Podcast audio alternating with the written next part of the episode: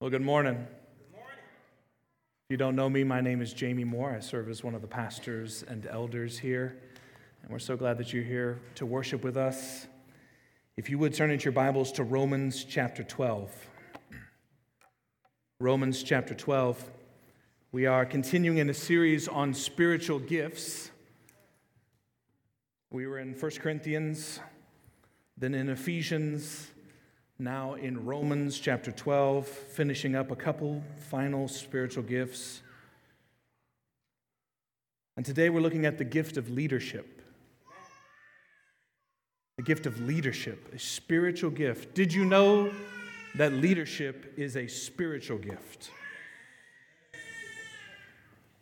It's a spiritual gift. And I will say this I have found myself sobered this week thinking about leadership.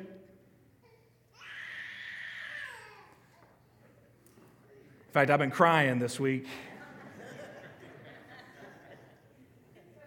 Sweetheart, sweet one.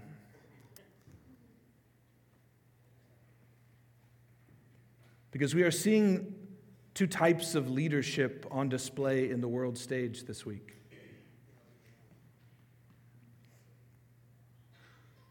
One leadership that is focused on position and power and destruction of others for one's own vision.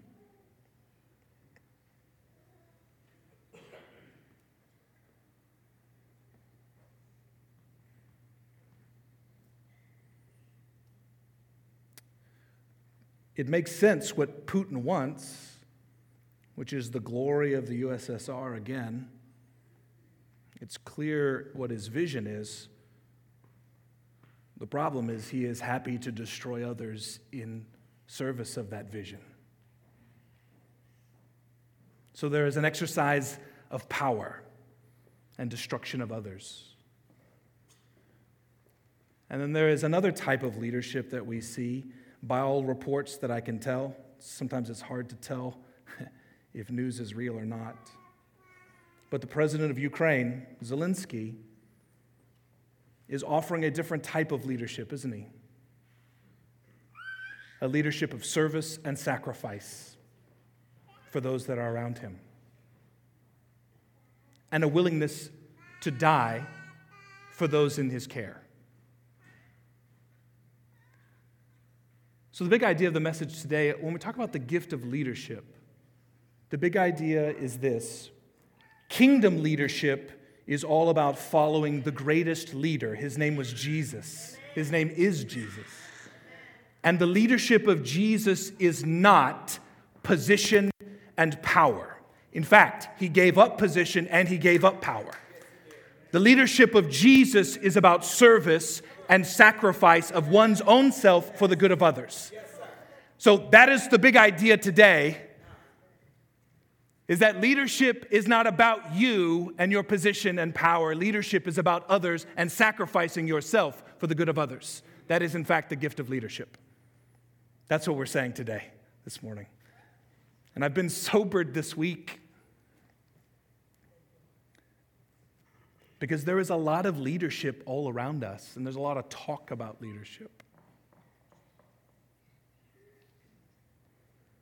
But Jesus has a very specific way of leading.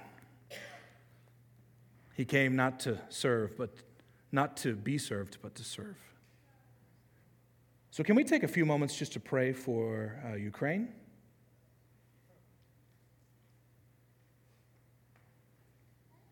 Let's just take a few moments. I'm going to give us some time of silence. I give you freedom if you want to pray out loud. The Lord can interpret all of our prayers out loud. So let's just take a few moments and pray. We want to pray for our brothers and sisters in Russia and Ukraine. We want to pray for the entire people of Ukraine and the people of Russia. We want to pray for peace and a ceasing of all bloodshed. So let's just enter into a time of prayer. Father, we come before you and we ask that you would hear our prayers. Hear our prayers.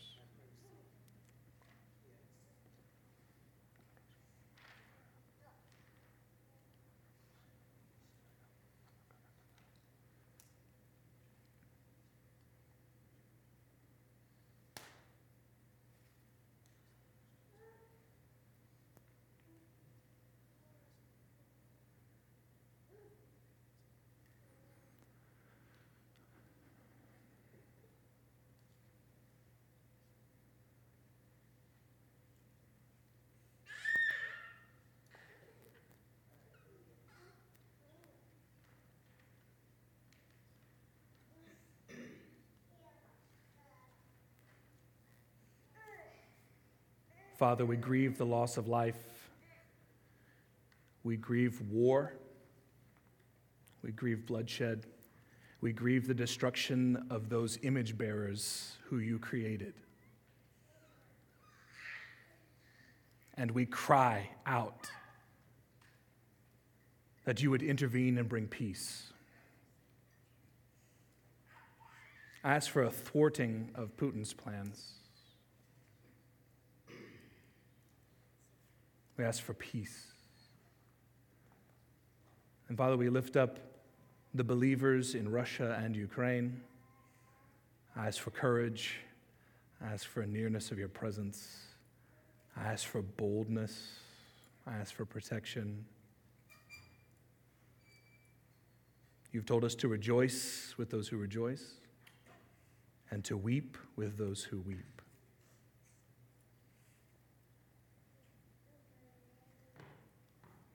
So we ask for peace. And we ask that the name and glory of Jesus would reign all over our planet. And we look forward to the day where you, righteous King and victorious Savior Jesus, comes and makes all things right. We long for that day. Even so, Lord Jesus, come quickly.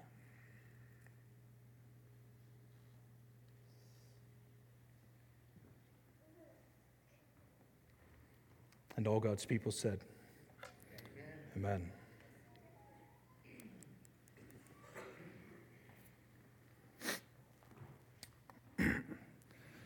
We're about to begin the Lenten season. This Wednesday is Ash Wednesday, where the start of Lent. And so I wanted to give you all um, a heads up about what is happening this Wednesday. We are calling an all church day of fasting and prayer this Wednesday. Um, we're going to invite everyone to be a part of that. Um, and we're going to have this sanctuary open starting at 6 a.m., and it will be open all day. There'll be worship music going on. Um, it'll be open for you to come and pray, or you can pray where you are at. But 7 o'clock, our normal worship and prayer gathering time, 7 o'clock, we will come and we will pray, we will intercede together, um, and we will cap that day. Um, I've put up here a couple of things. Sometimes people are a little confused about fasting.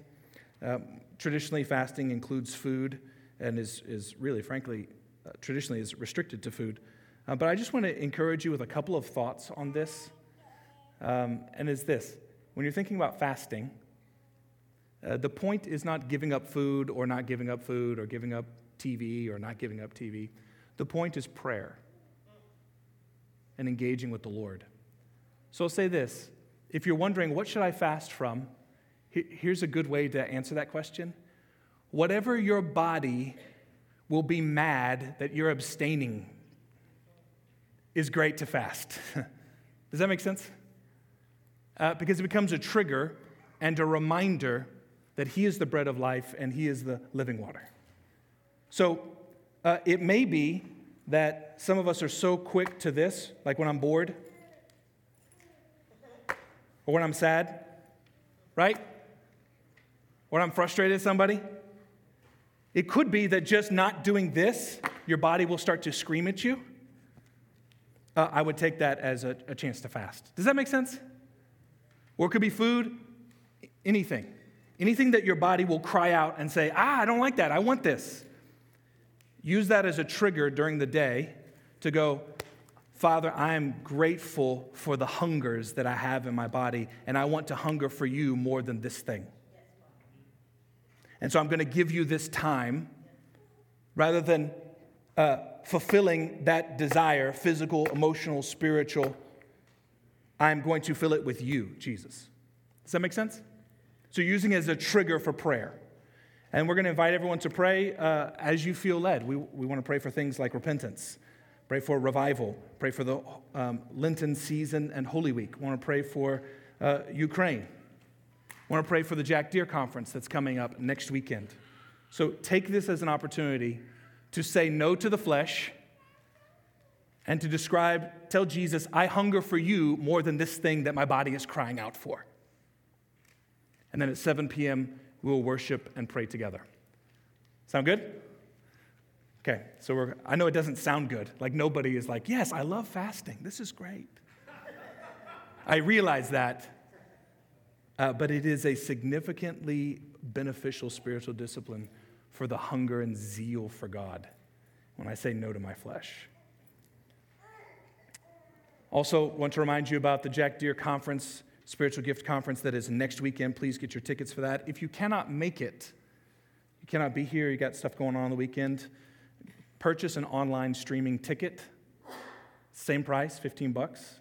Purchase the online ticket so that you have access to all of the content and you can go back and watch it three weeks from now if you want. So make sure that you get that ticket for online access if you can't make it in person to the conference. Okay, I think that's all the pre stuff that I need to talk about. Romans 12, the gift of leadership. Uh, my discussion will be in four parts. Uh, first part is this we just want to discuss what does leadership look like in Paul's writing? What is he saying about this gift of leadership in Romans chapter 12? Secondly, I want to just give some principles, some biblical principles to kingdom leadership. Thirdly, I'll just give some practical steps. How do we apply this? And then we're going to finish with worship and coming to the table and celebrating communion together. That's the game plan uh, for, for this morning. Let me pray for us, and then we will go after Romans 12. Abba, we thank you that you hear our prayers.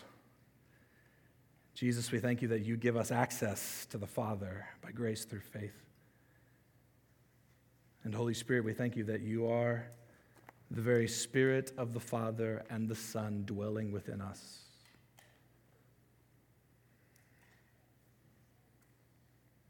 And we thank you for your presence here, Father, Son, and Spirit.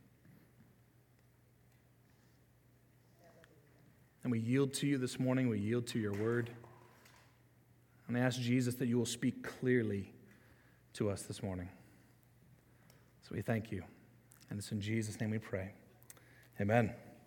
All right, part one leadership in Paul's writing. This is Romans 12. I'm actually going to start in verse 4. This is Romans 12, verse 4. Paul is writing to the church in Rome. He says this For as in one body we have many members, and the members do not all have the same function, so we, though many, are one body in Christ, and individually members one of another. So he's using the analogy of a body. We all have, we're all like different body parts in this body, and we need each other. If we were all eyeballs, it'd be a weird looking body. If we all have a, the same gift, that's weird. It'd be like a bunch, it's just a body of hands. Can you imagine? Every, everything's a hand. Freaky. He said, we're, we're all members of one another. That's why you got two hands, you got two feet, you got nose, eyeballs. So, so we, this is verse 5, though many are one body in Christ and individually members one of another. We have gifts that differ according to the grace given to us. Let us use them. If prophecy, in proportion to our faith. If service, in our serving the one who teaches in his teaching, the one who exhorts in his exhortation, the one who contributes in generosity, the one who leads, this is the one we're looking at today, the one who leads to do that with zeal, and the one who does acts of mercy with cheerfulness. We need each other and we need our gifts working together. And it's interesting, in a North American context, uh, we are so individualistic in our understanding of our uh, personal faith that we don't realize I actually cannot be all, ja- all the Father wants Jamie to be without y'all. That's right. I literally can't. Like it's not, it's not just like, oh, it'd be really nice if our whole church was all functioning together just so we could get our volunteers filled out. It's not that. It's actually not that. I know sometimes we think it's that, but it's not that. It's actually pushing against individuality this individualistic understanding of Christianity where Jamie can be all Jamie is designed to be by Jamie's self. It doesn't work that way. Paul says we need each other. And when you are not functioning, or if I am not functioning, you are weaker and I am weaker. You are not all you could be, and I am not all I can be. Does that make sense? We are, in fact, family not in name only, but in reality, spiritual reality. So is, it's very important. I, am I'm just wanting to stress, I feel like the Lord wants to stress this. You may be sitting there and go, I, I don't know what my gifts are. I, I don't know how to use my gifts.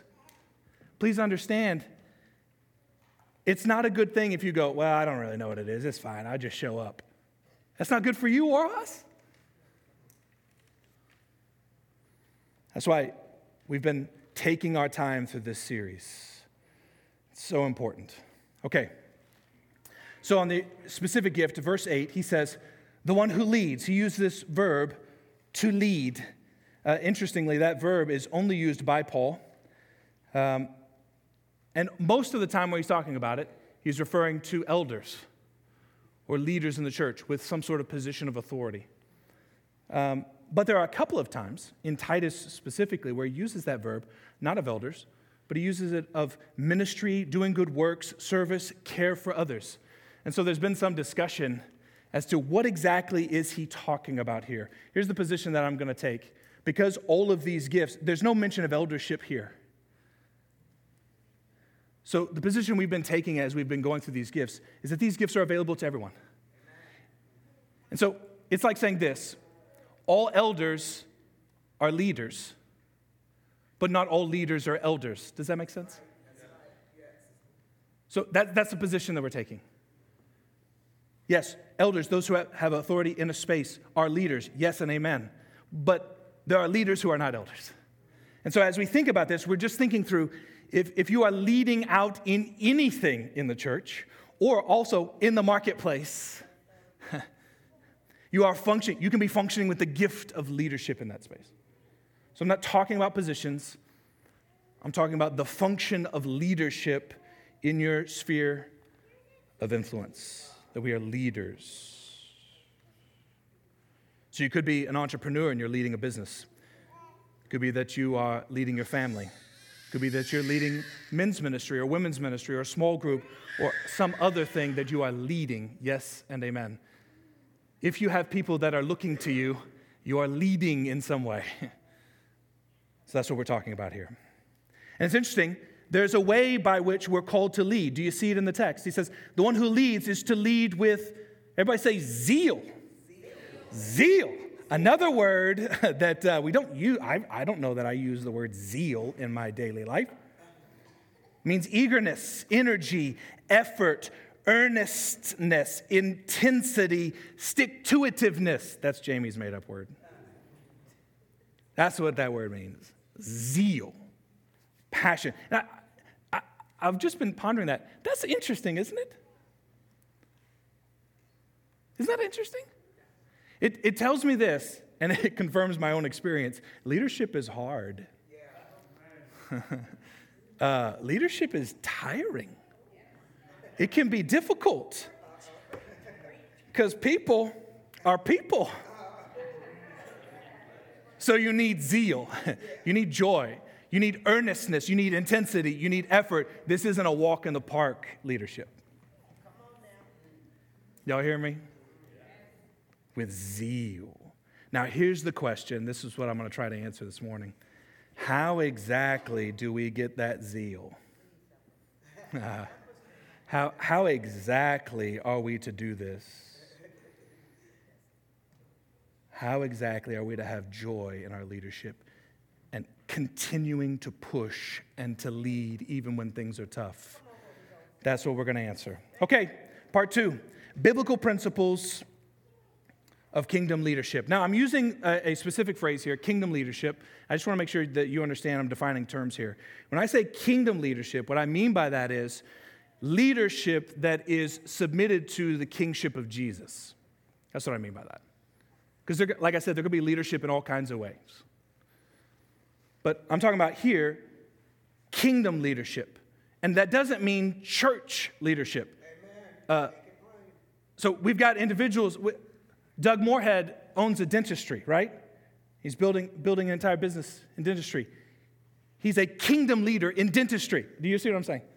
Not just, not just like at church is where you do kingdom stuff, and then when you go outside the church, it's just the not kingdom stuff. No, it's all kingdom leadership if it's submitted to the kingship of Jesus. So that's, that's what I'm saying. I just want to make sure that we're clear. And so I want to contrast some of the way the world thinks about leadership and the way the Bible talks about leadership. So I've given some principles here. Number one, kingdom leaders are learning to follow. Kingdom leaders are learning to follow. Now, I had that in past tense earlier when I first wrote it down. It said, Kingdom leaders have learned to follow. And I felt really good about myself. And then I heard the Father, I heard the Father say, Jamie, do you ever stop learning to follow me? so listen, uh, even my sermon is yielding to the kingship of Jesus. Sometimes I have great outlines, and then he says, We're not doing that one, we're going to do this one. Kingdom leaders are learning. It is, it is an ever present pursuit of learning to follow. Why am I saying this? Because in the world's mind of leadership, we would look at a, someone and we would say, oh, that's a leader because that guy has vision or that girl has vision. They got the vision, they got the plan, they got all the answers. And actually, in the world, we look at leaders as they're the ones that we're going to follow. But actually, the Bible shows kingdom leaders are actually ones that are the most submitted. They are the ones who are following Jesus. Are y'all hearing me? It's not about being the man, it's about following the man, Jesus. It's very specific and very different than the world's concept of leadership. The example, of course, is Moses. I'm going to give you a lot of scripture, so I'd encourage you to write this down. Look at Exodus 32 and Exodus 33. Here's the story Exodus 32. Moses is up on Mount Sinai. He's getting the Ten Commandments. He's getting instructions about the tabernacle, the way God wants the worship, his worship to be. But before he can get down the mountain, Aaron, second in command, vice president, is down, st- down there with the people. And the people say, Where's this Moses guy? Huh? Where's this Moses guy? What's he doing? You know what we need to do? We need our own God that we can worship because we don't know where Moses is. Follow me. Aaron is getting vision from the people he should be leading. Uh oh. Uh oh. Aaron is receiving, he's following the people. Are y'all hearing what I'm saying? Aaron is following people. He goes, okay, all right, take, take off your earrings, take off your necklaces, take off your gold watches, take off your Rolexes, get all your gold, throw it in here. I'm going to make this calf and we're going to worship this calf. Aaron is supposed to be a leader and he's getting vision from the people. He's following someone, he's following the people. That's Exodus 32. Exodus 33, God is angry with Moses and the people. He's like, I'm done with y'all. I'm gonna, I'm gonna kill all of them. We're gonna start over with you, Moses. Moses like, no, no, no, no, no, no, no, no, no. Let's keep going. Let's keep going. It's not just me, it's all the people. It's gonna make you look bad to Egypt. They're gonna be like, what, what's this guy doing? He's gonna rescue the people and he's gonna kill them? So he starts to appeal to God. Then he says to him, if your presence doesn't go with us, I'm not going. If your presence is not with us, I'm not going. He, Moses is probably, other than David, you can argue is the most significant leader in Israel's history. And this leader says, if you don't lead, I'm not going. And here's at the end of the book of Exodus, this is Exodus chapter 40. There's a little couple of sentences that show how God and the people of Israel functioned. And this is what it says The cloud, the glory of the Lord, covered the tent of meeting, and the glory of the Lord filled the tabernacle. And Moses was not able to enter the tent of meeting because the cloud settled on it, and the glory of the Lord filled the temple. Throughout all their journeys, is a long time. Throughout all their journeys, whenever the cloud was taken up from over the tabernacle, the people of Israel would set out. But if the cloud was not taken up, then they did not set out till the day that it was taken up. For the cloud of the Lord was on the tabernacle by day, and fire was in it by night, in the sight of all the house of Israel throughout all their journeys. Follow me. Israel did not move unless the presence of God moved. Amen. Amen. Moses is the greatest, one of the greatest leaders in Israel's history, and he followed. Leadership is not about being the leader that everyone else follows. Kingdom leadership is about following the king. That's good. Yes, yes. And it is that ever, ever present pursuit of submitting and yielding more and more and more and more and more to the king. Show me someone who is submitted to Jesus, I will show you a fantastic leader.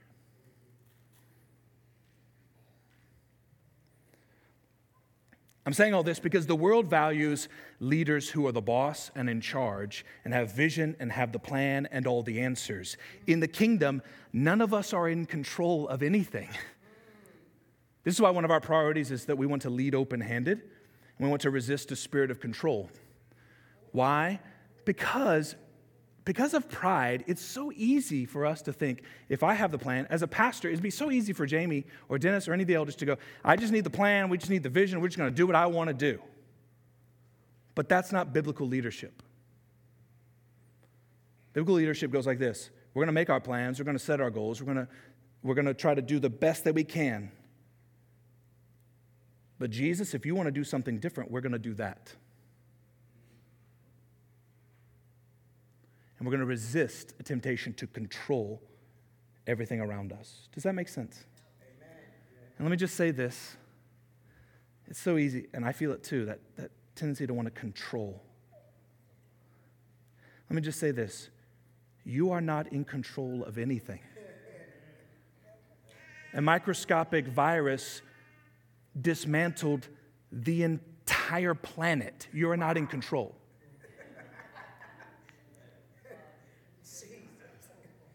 Ru- Russia invaded Ukraine. You're not in control.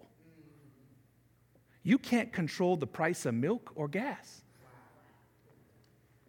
So, why are we trying to act like, as long as I have the plan and I got my vision, we're just going to do it? No, you're not. There is a king on high, and his name is Jesus. He's in control. So, kingdom leadership follows. Follows Jesus. You say, well, Jamie, come on now. I mean, we, we need to make our plans. Listen, I'm all for making plans, I'm all for making goals. And I'm taking my time here because this is the most important one. I'm all for making plans and setting goals. We have to be careful about arrogance that says, if I have a good enough plan, it'll work. You say, Jamie, where's that in the Bible? How about James chapter 4, verse 13 to 16? James says, Come now. You who say, today or tomorrow, we will go into such and such a town, and we're going to spend a year there, we're going to trade, and we're going to make a profit. Yet you do not know what tomorrow will bring. What is your life? You are a mist that appears for a little time and then vanishes. Instead, you ought to say, If the Lord wills, we will live and do this or that. As it is, you boast in your arrogance, and all such boasting is evil. If you set a yearly goal and it's not Jesus' goal, and he says change it, and you go, no, no, no, no, no, I'm gonna keep it, then you are boasting. Does that make sense? It's funny. What, what did Yahweh call the people of Israel? Rubbing my neck. What did he call them? He called them stiff necked people. You know, there's, a, there's an analogy in football, actually, all sports. What is it? You want to keep your head on a swivel? You know what I'm talking about? So, running back, wide receiver, you have the ball. You want to keep your head on a swivel because someone could be coming from any direction to get you. It's the same way with the Lord. I made a plan. I want to keep my head on a swivel because if Abba says go here, I want to be ready to go. I don't want to be stiff necked and say, no, this is the plan. This is what I'm going to do. I got to be the leader. I got to do it. No, no, no. Head on a swivel. Abba says turn, we turn. Does that make sense? Don't be stiff necked. Okay, second one. Kingdom leaders are supernaturally blessed. Here's the verse for you to write down. You can study it at home. The chapter is Genesis 39. Just take some time. Study that chapter. And In fact, study the entire story of Joseph. This is what Genesis 39, verses 2 to 3 says The Lord was with Joseph, and he became a successful man. And he was in the house of his Egyptian master. His master saw that the Lord was with him, and that the Lord caused all that he did to succeed in his hands. If you continue on, there are three more instances in chapter 39 where the Bible says the Lord was with Joseph and so he was blessed. The Lord was with Joseph so he succeeded. The Lord was with Joseph so everything that he put his hand to was blessed. In fact, in Joseph's life, the people around him were also blessed by the presence of God with him. Potiphar was blessed. The Bible says Potiphar was blessed because Joseph was in his house leading. And the reason Potiphar was blessed is because the Lord was with Joseph. Then it says about you know, you got Potiphar's wife, that whole situation. Joseph goes to jail now. The prison keeper, the Bible says, the prison keeper was blessed because Joseph was a leader and the Lord was with Joseph. That's what it says. Then he, there's a bunch of dreams, yada, yada, yada. I'm passing up a lot of stuff, baker and wine guy, right? Yeah. Then he goes to the royal house. The Bible says Egypt and Pharaoh were blessed because Joseph was a leader and the Lord was with Joseph. That's what it says. Kingdom leaders are blessed with the presence of God. When they put their hand to something that the Father has said, go after, the Father blesses it. Now, I'm not talking about blessed in the way that I would assume it needs to be blessed. You know what I'm saying? Sometimes, sometimes we think in very specific ways about what God is doing. Sometimes God does things and you're like, I don't, I don't understand that. And that's really good for us to yield and submit because it could be that you won't see it for years later. Say, Jamie, what's an example of that? How about Joseph himself? He had a dream, and he waited decades before the dream came past. So never stop understanding this. They said of Jesus in Acts chapter 10, verses 38, said, have you not heard how God anointed Jesus of Nazareth with the Holy Spirit and with power? He went about doing good and healing all who were oppressed by the devil, for God was with him. One of the benefits of the new covenant is by grace through faith in Christ, we receive the very presence of God, the Holy Spirit, the third member of the Trinity. God, fully God, dwells with us.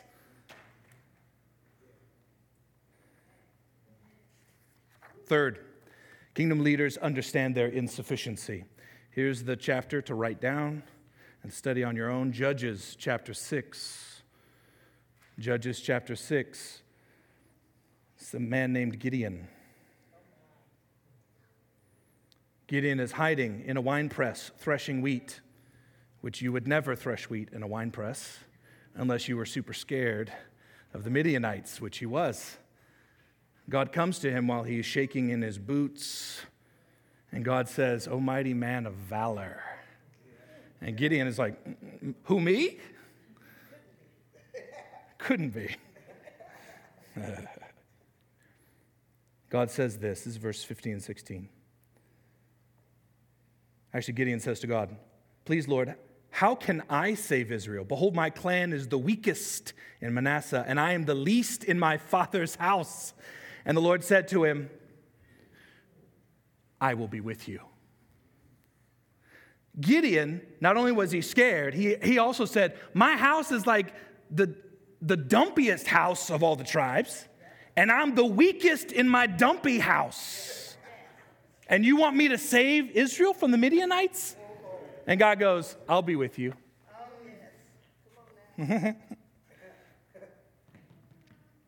it's funny if we don't acknowledge our own insufficiency, uh, God will make sure we acknowledge it. Because later in Gideon's story, do you remember? I'm about to knock this over. Here we go. You remember later in the story of Gideon? He starts to, okay, okay, I can lead. I can lead. Do you remember what God does? Hey, you're already outnumbered. This is what we're going to do. Uh, tell the men, anybody who wants to go, y'all just leave. If you're scared, just leave. What happened to the army? 20,000 left. And God goes, nah, no, I want to make sure that you know this is me. have, them, have them go by the river, have them lap up water. Let's just see how they drink water. Gideon ends up with 300 dudes. Why? Why? The Bible, this is why the Bible is so good. The Lord says this the people with you are too many.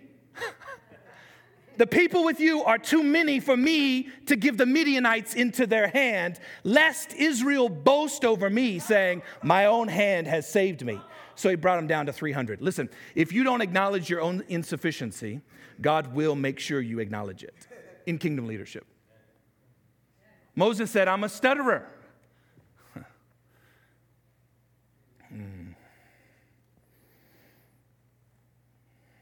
Kingdom leaders don't trust in their own competency and their own skill, they trust in the Lord who is with them. The world says we need a leader who has the competency and capacity and training and looks like a leader. In the kingdom, you could be the shortest, youngest brother and you could become king of Israel. Are y'all hearing me right now?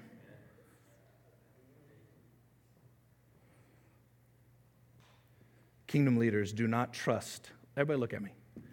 Kingdom leaders do not trust their own training and competency and capacity and experience and role.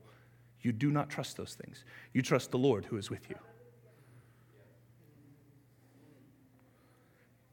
Fourth, kingdom leaders are Jesus focused and gospel centered. The question I'm going after here for us is to ask yourself the question in my leadership, who am I advancing in the eyes of the people?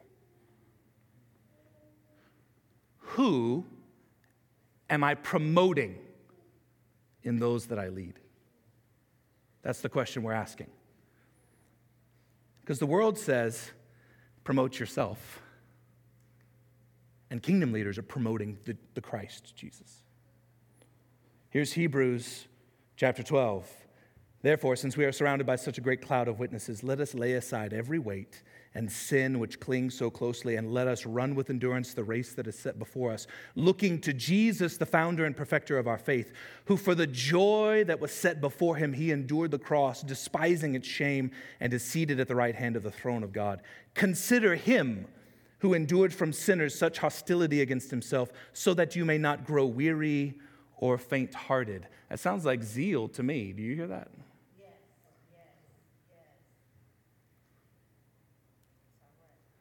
Apparently, if we fix our eyes on Jesus, that is the motivation for leadership. That's what that passage said. The motivation for doing anything in the kingdom is looking at Jesus. The motivation for behavior change is looking at the cross looking at Jesus.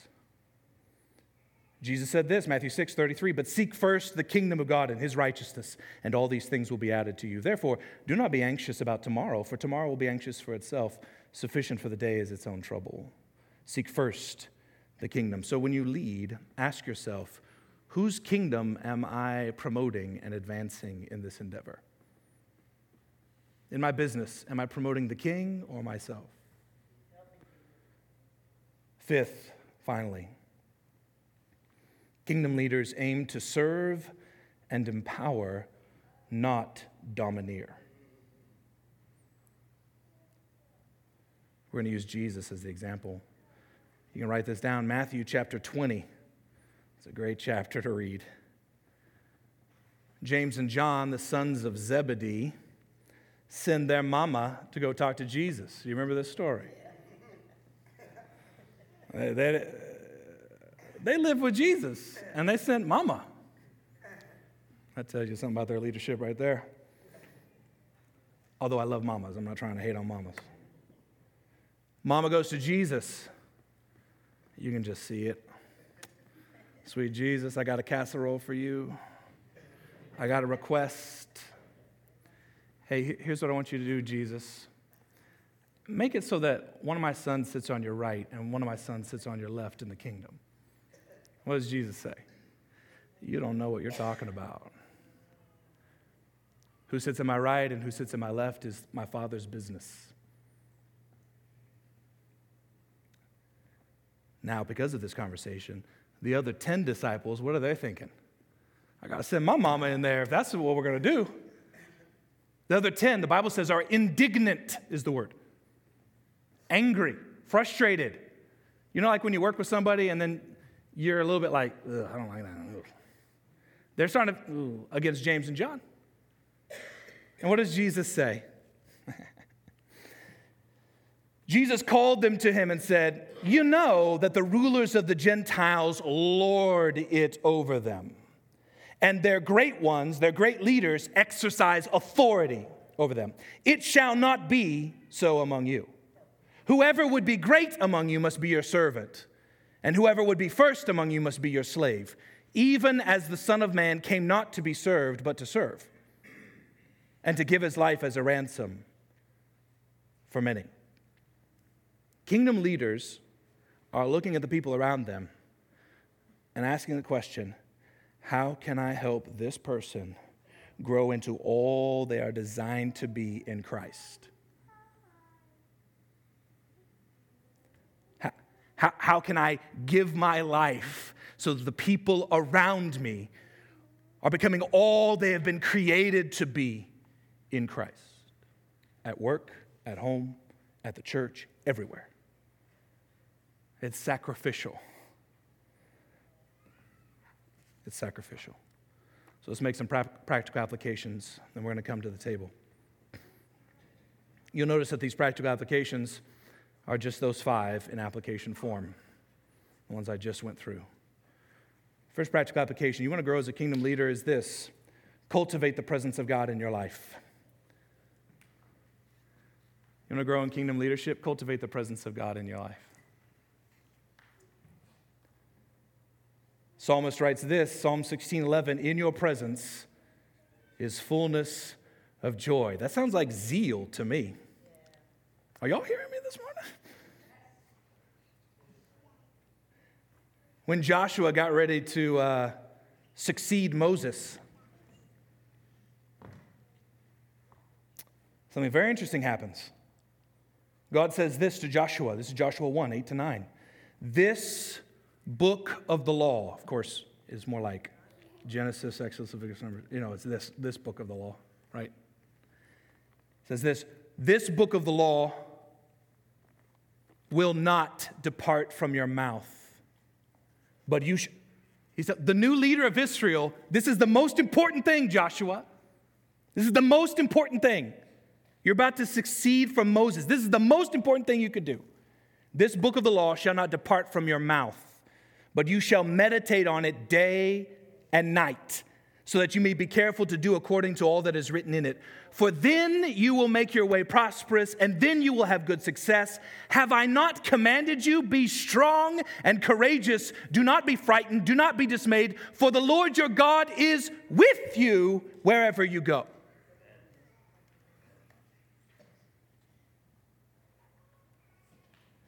I want to encourage you to cultivate the presence of God in your life. Is Jesus involved in your business? If you're a business owner, I would encourage you to write up a contract and sign your business over to Jesus. You're the boss of this. I understand it's not a legal document. I understand that. Your name's still on the LLC. I, I, I get that. I get that. It is a heart posture that says, My job is the king's, not mine. So, whatever I do, whatever I step into, whatever meeting I lead, whatever decision I make, Jesus is right here. He's the co owner of what I'm doing. Not just co, He is the owner. You're the, you're the sub owner, you're the under owner, whatever. Where, whatever you do, wherever you go, whoever you talk to, is Jesus with you? Before I, before I walk into staff meetings, before I go into things, I try, I try, I'm not great at this, but I try to invite Jesus into this conversation. Invite Jesus into this activity. Invite Jesus into this day. Invite Jesus into this meal. Invite Jesus into this sermon. So that I'm not just doing stuff in my own strength, but I'm doing stuff with Jesus. Cultivate the presence of God in your life. It's funny, Jeremiah 29 11 says, For I know the plans I have for you. Who's the I in that statement? Who's the I? For I know the plans I have for you. Who's the I? God. Cultivate the presence of God in your life. Secondly, be regularly filled with the Spirit. This is a common thing we talk about Ephesians 5:18. Paul says be continually filled with the Spirit. Be continually filled with the Spirit. The Old Testament is clear. I just gave you the example of Joseph. It's true of David, it's true of Samuel, it's true of most of the judges. The Bible is clear. When the Spirit of God is on someone, they succeed in their leadership. It is a common theme. Guess what? All of us have the Spirit of God permanently in us by grace through faith in Christ. And we get the opportunity to be continually filled. Listen, I don't know how that works. I don't know how that works. Because you're talking about some metaphysical, you're talking about the Spirit of God and physical reality. But somehow we are to pray for continual filling. I don't know if the Holy Spirit is leaking. I don't know if I got sin in my life. I don't understand that. But the Bible commands us to be continually filled. I have a suspicion it's not that we're losing the Holy Spirit, it's that we're growing into a greater container to collect more of the Spirit. That's my suspicion. I can't prove that. I'm just saying, be continually filled. That means when you get up this morning, you're saying, be, be filled. Fill me. I want to be filled. And then at breakfast, I'm going to fast, so I want to be filled, right? And then lunch, I want to be filled. And then a meeting, I want to be filled. And before I go to bed, I want to be filled. Because I'm acknowledging that my leadership needs the presence of God. Be regularly filled with the Spirit. Oh, this is bonus. This is good. Okay. Uh, when I was in college, I, I, I, was learning this principle. I was reading a lot of A.W. Tozer. I was learning about this. And this, I, I just feel like I'm supposed to say this because it's supposed to help somebody in here. Um, and then I was caught in cycles of addiction and sin in my college years. And I found that I was reading the word every day, I was, was seeking the Lord, and then I was, I was grievously sinning against the Lord. And I found that in my mind, I was being lied to by the enemy, and this is how the lie would go. The enemy would go like this Yeah, you're going to receive grace, you're going to receive mercy, but you need a probationary time before God is really going to love you and want to fill you again. And so I began to I began to be filled with the Spirit and then sin against the Lord. And then I felt like there was like a probationary period. It was almost like a day, maybe it was a couple of hours, where I would confess sin, but I wasn't experiencing grace and forgiveness. Let, let me tell you right now the Bible says if you confess your sin, he is faithful and just to forgive you of your sin and cleanse you from all unrighteousness right then. It's not a probation. You don't have to wait. It doesn't matter if you feel it or don't feel it. If you confess your sin, He is faithful and just to forgive your sin and cleanse you from all unrighteousness. Some of you in this room, I'm telling you, some of you in this room, because of sin in your life, you've been deceived by the enemy and you think, I can't be filled again. I can't experience Him again because I got to wait until I read the Bible more. I got to pray more. I got to do something else. I got to volunteer at church. I got to come to church just to try to earn something. Let me tell you, the gospel says this you cannot earn His love, it is infinitely towards you all the time in Christ. And he says, Come to me. If you are caught in sin, Jesus says, Come to me, and I will cleanse you of all sin and all unrighteousness. Immediately. So be regularly filled. I'm not saying sin on purpose, but it's an opportunity to be filled again. That's what I'm saying.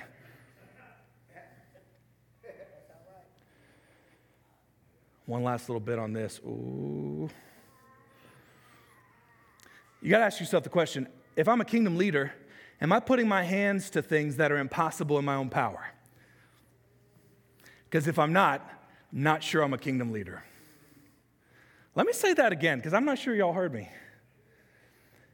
If you think you're leading something, and when you put your hand to it, you know that you will succeed my guess is you are not leading the way the Father has called you to lead. Because the Father calls us to lead things that seem impossible. That's why you need the Spirit.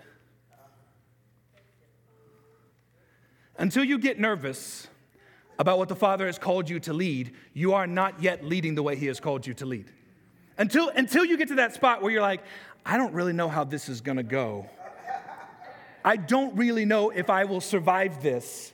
I'm not actually sure if I win. Until you're there, I'm not sure you're a kingdom leader. Because it sounds like you're in Gideon and you need to get down to 300. Are y'all hearing me? Okay, third, application. Receive identity and assignment from the Father. This is so important, friends. Your kingdom leadership assignment is directly tied to the Father's mind and heart over you specifically. Let me say that again. Your leadership and assignment is directly tied to the Father's mind and heart over you. That's why we need each other. okay, I'll prove it in scripture. Ephesians 2:10. We are his workmanship, created in Christ Jesus for good works, which God prepared beforehand that we should walk in them. Before time, matter, space, before the first atom was spoken into being, the Father had plans for your life. And when you get that, you find your place of kingdom leadership. Example God looks at Abram and says, I'm going to make you a father of many nations. I'm going to call you Abraham. Did he have any kids? Nope. But the identity of the father was that you're a father of many nations, and I will bless the, the world through you. It was his identity, and it was his calling. Are y'all seeing this? Gideon, O mighty man of valor. Was he mighty or valorous? Valorous? Yeah, maybe. That's a word. No. But the Father saw him that way, and that was his assignment.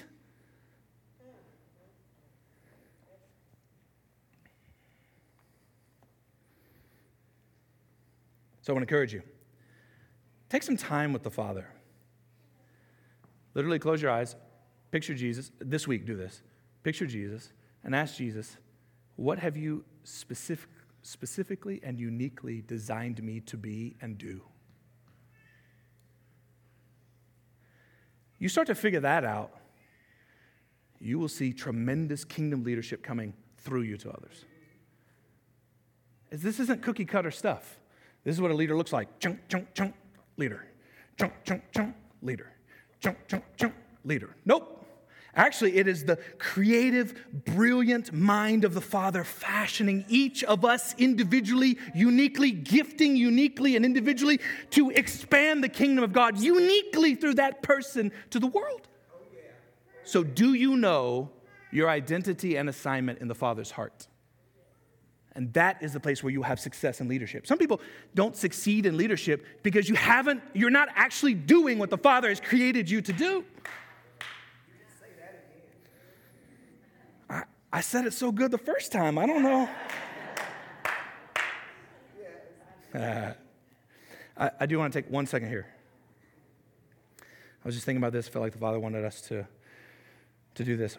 Um, if you've been at our church, only within the last year or so, you probably have not seen the transformation that's happening at MCC. Tremendous transformation that's happening here in this place. The presence of God here is, is beautiful. And I want to say this one of the most significant leaders who is involved in that is Paul and Julie Rasmussen.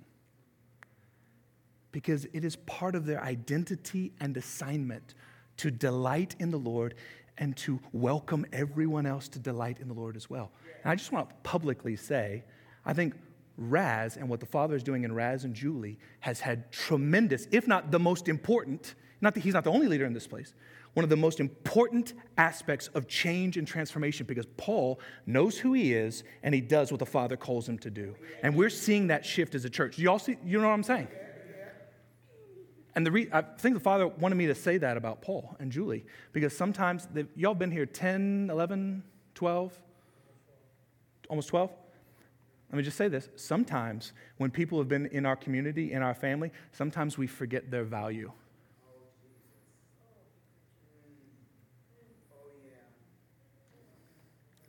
Because they're so close.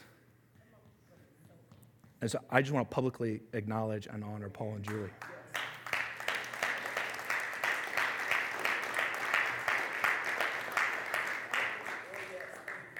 Because Paul knows exactly who he is and what he's called to do.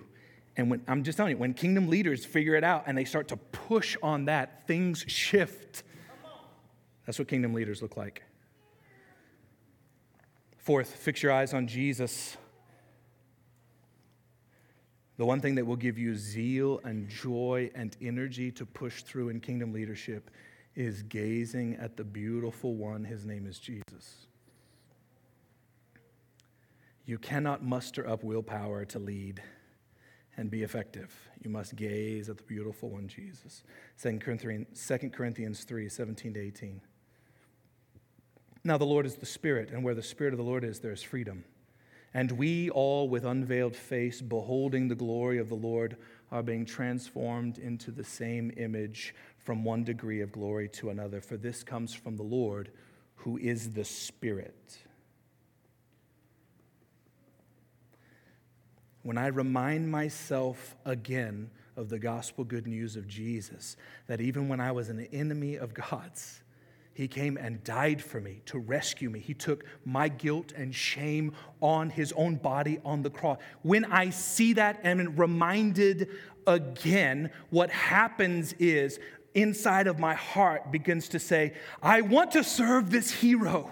I want to serve this man who died for me. He loved me and died for me. But see, if you try, if you try to obey outside of Christ, it is a legalistic pursuit where you just, you're just trying to do something. As opposed to being, being transformed by looking at the gospel and Jesus and being motivated by gospel love to serve and to give your life. Why would you give your life sacrificially if you weren't staring at Jesus? Survival, like Darwinism, doesn't work that way, right?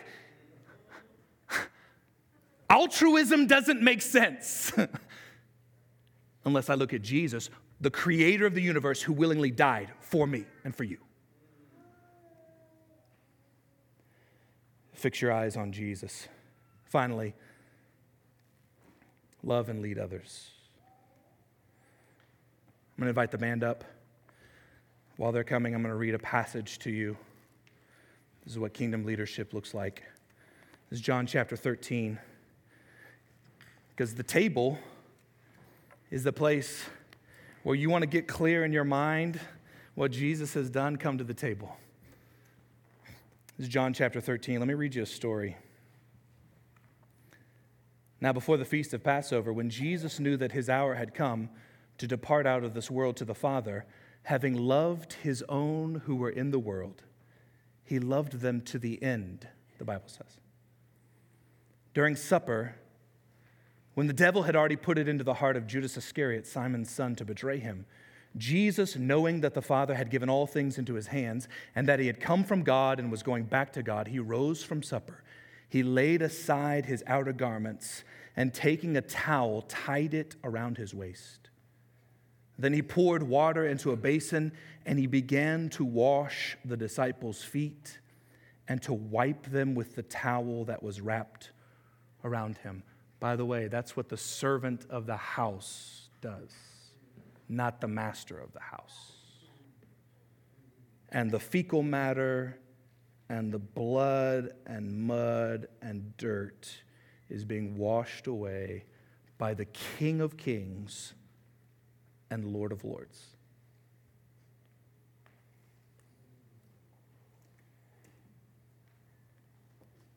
He came to Simon Peter, who said to him, Lord, do you wash my feet?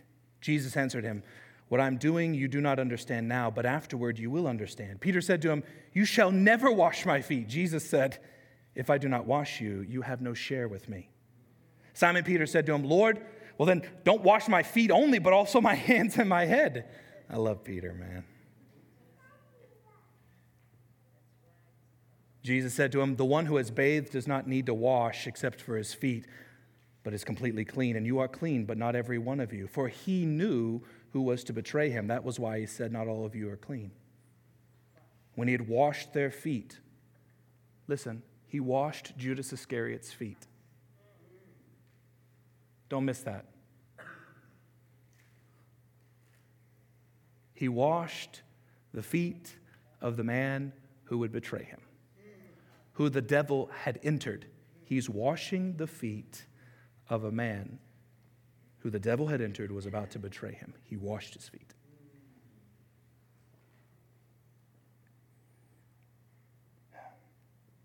When he had washed their feet and put out on his outer garments and resumed his place, he said to them, Do you understand what I have done to you? You call me teacher and Lord, and you're right, for so I am. If I then, get this, listen to Jesus. If I then, your Lord and teacher, have washed your feet, you also ought to wash one another's feet. For I have given you an example that you also should do just as I have done to you. Truly, truly, I say to you, a servant is not greater than his master, nor is a messenger greater than the one who sent him. If you know these things, blessed are you if you do them. He who ate my bread has lifted his heel against me. I'm telling you this now before it takes place, that when it does take place, you may believe that I am he. Truly, truly, I say to you, whoever receives the one I send receives me, and whoever receives me receives the one who sent me.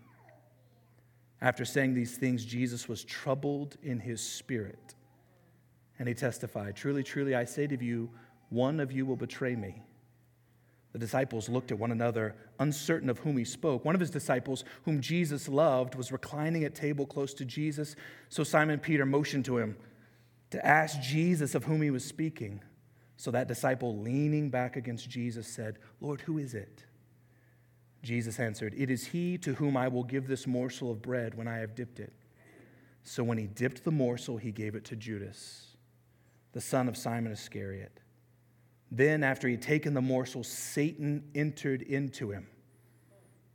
So I was wrong earlier. Satan entered at that point. So I take that back.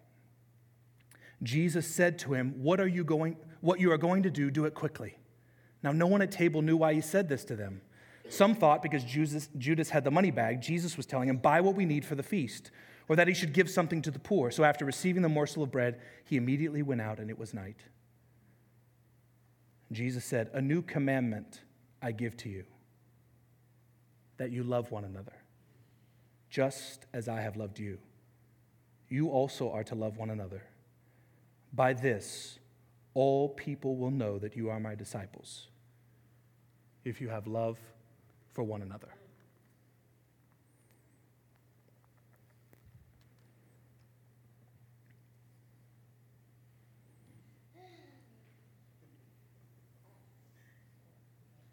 Jesus, we honor you here in this place.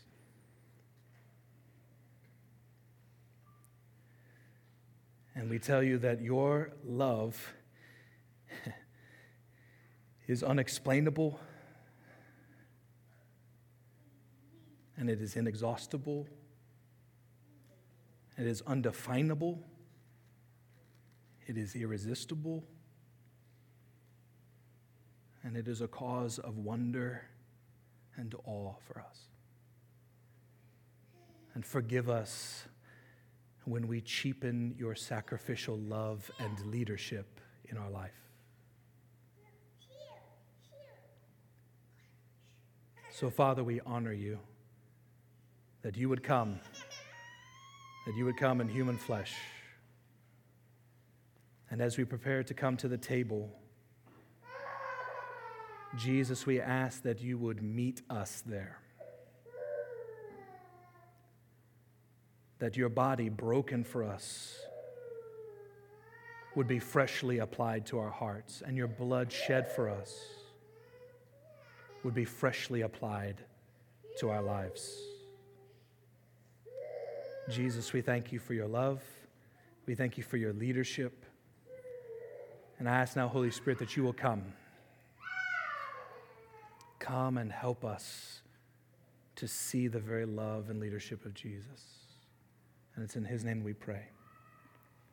Amen. We're going to watch a video calling us to the table, and then we will continue to worship.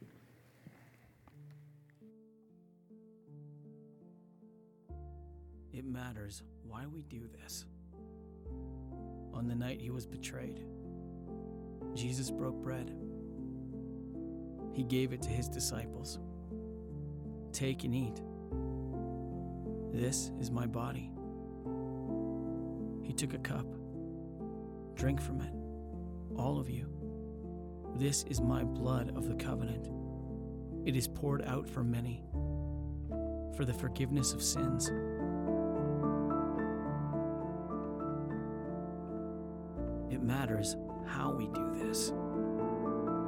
Each of us look at our lives. Let us recognize our sin.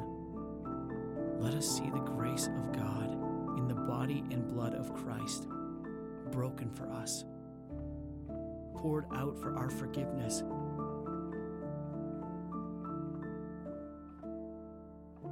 It matters that we do this. Let us eat the bread drink from the cup. Remember the Lord's death in our place on the cross, looking for his return.